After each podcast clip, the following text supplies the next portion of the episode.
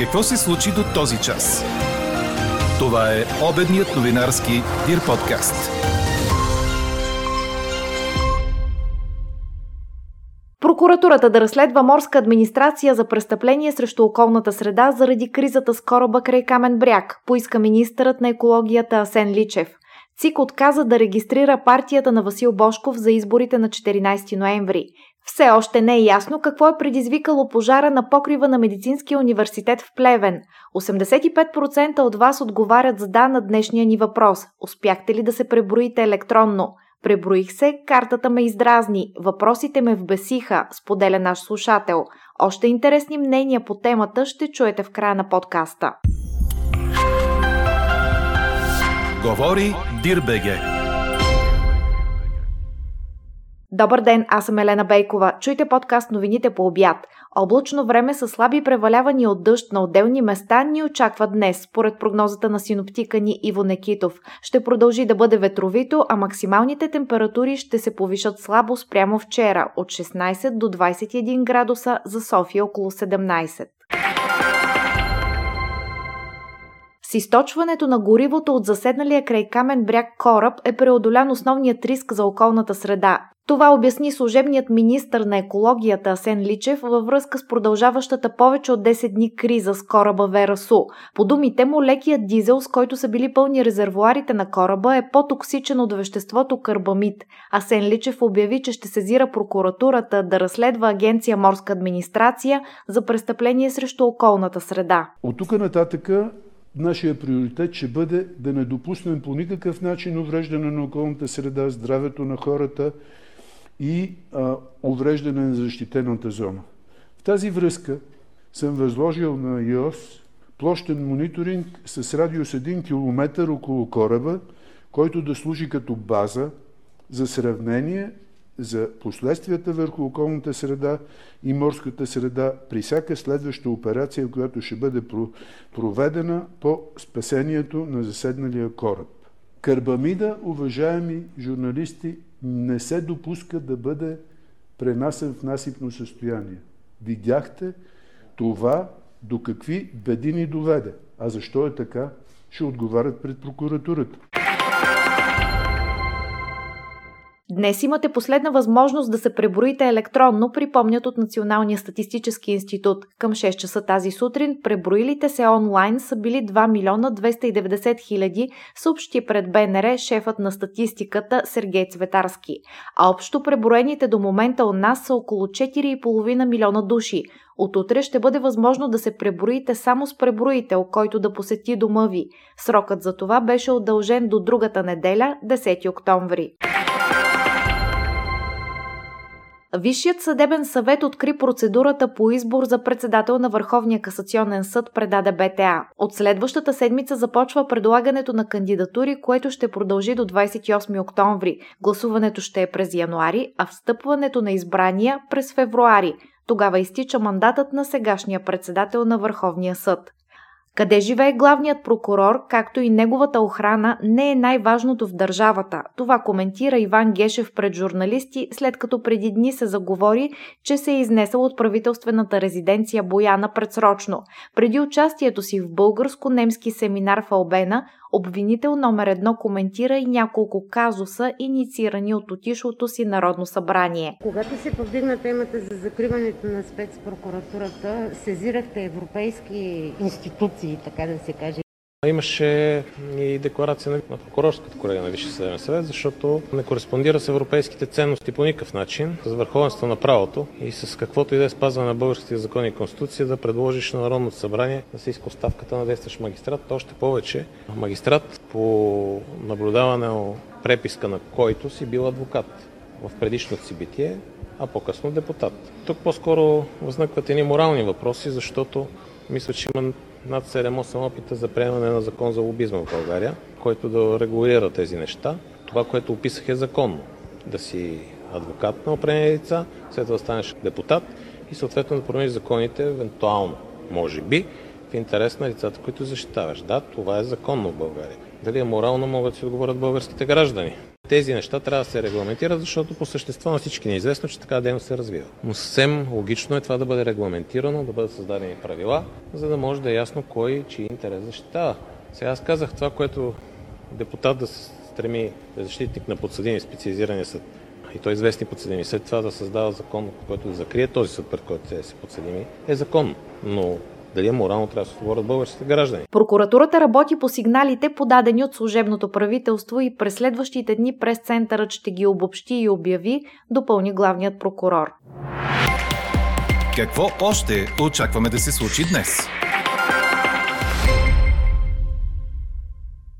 Все още се изясняват причините за пожара, който изпепели покрива на Медицинския университет в Плевен, предаде BTV. Огънят пламна в сряда след обед, а след задействане на противопожарната система са били евакуирани 1500 души. Днес ще бъде направен още един оглед на мястото, за да се види дали има опасност от възникване на нови огнища, обясниха от пожарната. Сградата няма да е достъпна за студенти и преподаватели за 48 часа. Обучението преминава от присъствено към онлайн. Не се изключва причината за пожара да е била човешка грешка. Ще бъде създадена комисия за оценка на щетите и те ще бъдат ясни в началото на следващата седмица, обясни ректорът на университета професор Добромир Димитров. Централната избирателна комисия отказа да регистрира за изборите на 14 ноември партия Гражданска платформа Българско лято, предаде БНР. Причината е, че към заявлението не е приложено удостоверение за актуална банкова сметка, съгласно изискванията на изборния кодекс. Решението подлежи на обжалване пред Върховния административен съд в тридневен срок от обявяването му. 22 партии и коалиции са подали документи за предстоящите избори, съобщиха на брифинг от Централната избирателна комисия. Броя партии подали документи за регистрация е 22, от които 12 са подали и за двата вида избори, а 10 само за парламентарните. От тези 22 партии една не е получила регистрация. Тоест 21 партии към момента са регистрирани. Днес чакаме да се върнат проверките от подписките на тези, които вчера постъпиха и сме ги регистрирали при неприключила проверка. Ако има подписки, които не са достигнали на необходимия брой избиратели 2500, ще бъде заличена регистрацията на съответните партии или коалиции, така че това число не е последно за днес. Нека добавя, че освен партиите има регистрирани 7 коалиции, 7 са подали документи за регистрация и 7 са регистрирани. Някои от тях обаче са в условията на неприключила проверка, защото са подали документи в края на срока, предвиден от законодателя и все още техните документи, по-конкретно списъците, които трябва да представят, не са проверени от ГРАО. Вероятно днес или утре най-късно ще се разбере дали всички те ще бъдат регистрирани. Тази справка не включва регистрирането на инициативни комитети за издигане на независими кандидати, където срока не е изтекал.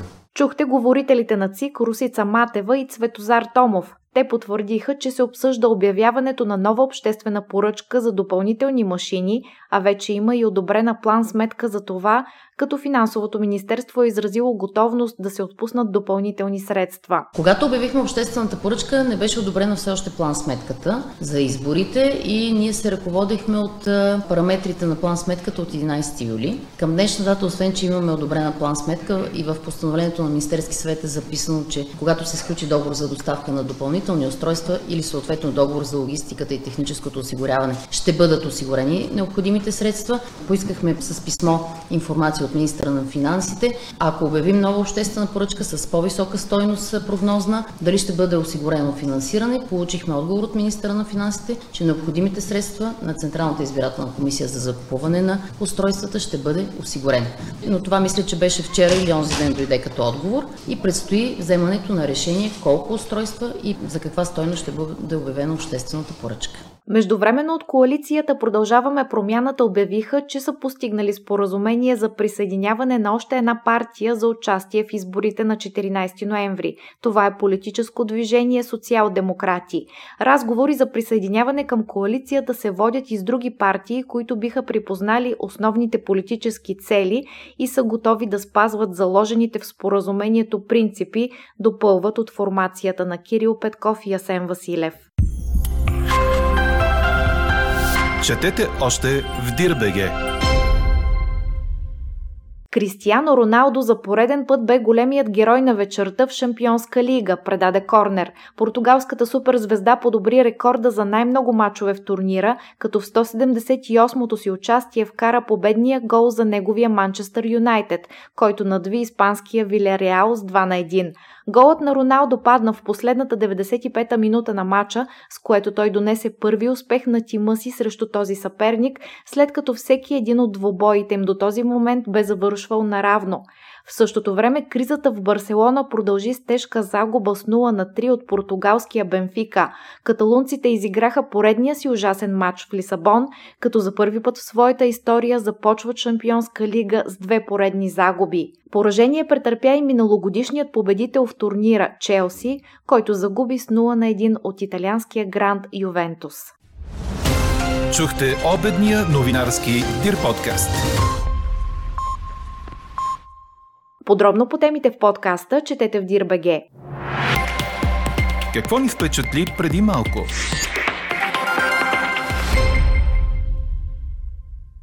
Испания е пред криза с недостиг на шофьори на камиони, съобщи кореспондентът на БНР в страната. Ако не се вземат спешно мерки, които да привлекат млади хора на работа, от бранша се опасяват, че през следващите три години свободните места ще бъдат повече от 15 000. Средната възраст на шофьорите на камиони в Испания е над 40 години. Много от тях са наследили професията от бащите си, но сега младите категорично отказват да работят заради ниското заплащане и условията на труд. По данни на Испанската конфедерация, Федерация на товарния транспорт в Европа са нужни 400 000 шофьори, за да покрият настоящите нужди на бизнеса. Според самите шофьори основният проблем дори не е в заплатите, а в условията на работа, които ги държат по 20 дни далеч от семейството. Любопитното е, че едва един на всеки 6 камиона в страната се управлява от жена. А какво ще кажете за това?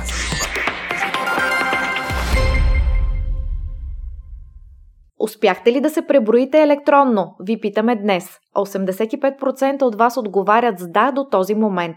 На въпроса ни наш слушател отговаря така. Да, картата ме издразни, въпросите ме вбесиха. Какво друго споделихте за електронното преброяване, обобщава Елза Тодорова. Някои казват, че са се преброили бързо и лесно, други, че в сайта на преброяването има пропуски. Според Ася, например, липсва бутон «Изтри и почни наново» и споделя опита си. Направих мой профил, за да впиша отделно мой родител като живеещ сам, с коректните данни. Но тъй като аз не съм в неговото домакинство и съответно адрес, системата връща грешка. Акаунтът не е на преброяващ се човек. Втора тъпа ситуация, казва Ася, е тази. Правя акаунт на родителя, започвам с данните, стигам до егенето му, системата връща грешка. То вече е вписано. Звъня два пъти на НСИ, предложиха да експериментирам с полето за личен номер на чужденец. Друг слушател казва, че предишното електронно преброяване, въпреки дължината си, не е допускало забиване в никоя от стъпките и че през 2011 година се е преброил за 10-15 минути. А друг преброил се лесно сега. Споделя, че единственото, което тази година не му е харесало, е въпросът за размера на стаите. Поне да бяха записали приблизителен номер, та да не се чудят хората какво да пишат, предлага той. Анкетата продължава. Гласувайте и коментирайте в страницата на подкаста. Експертен коментар по темата очаквайте във вечерния новинарски подкаст точно в 18 часа. Слушайте още, гледайте повече и четете всичко в Дирбеге.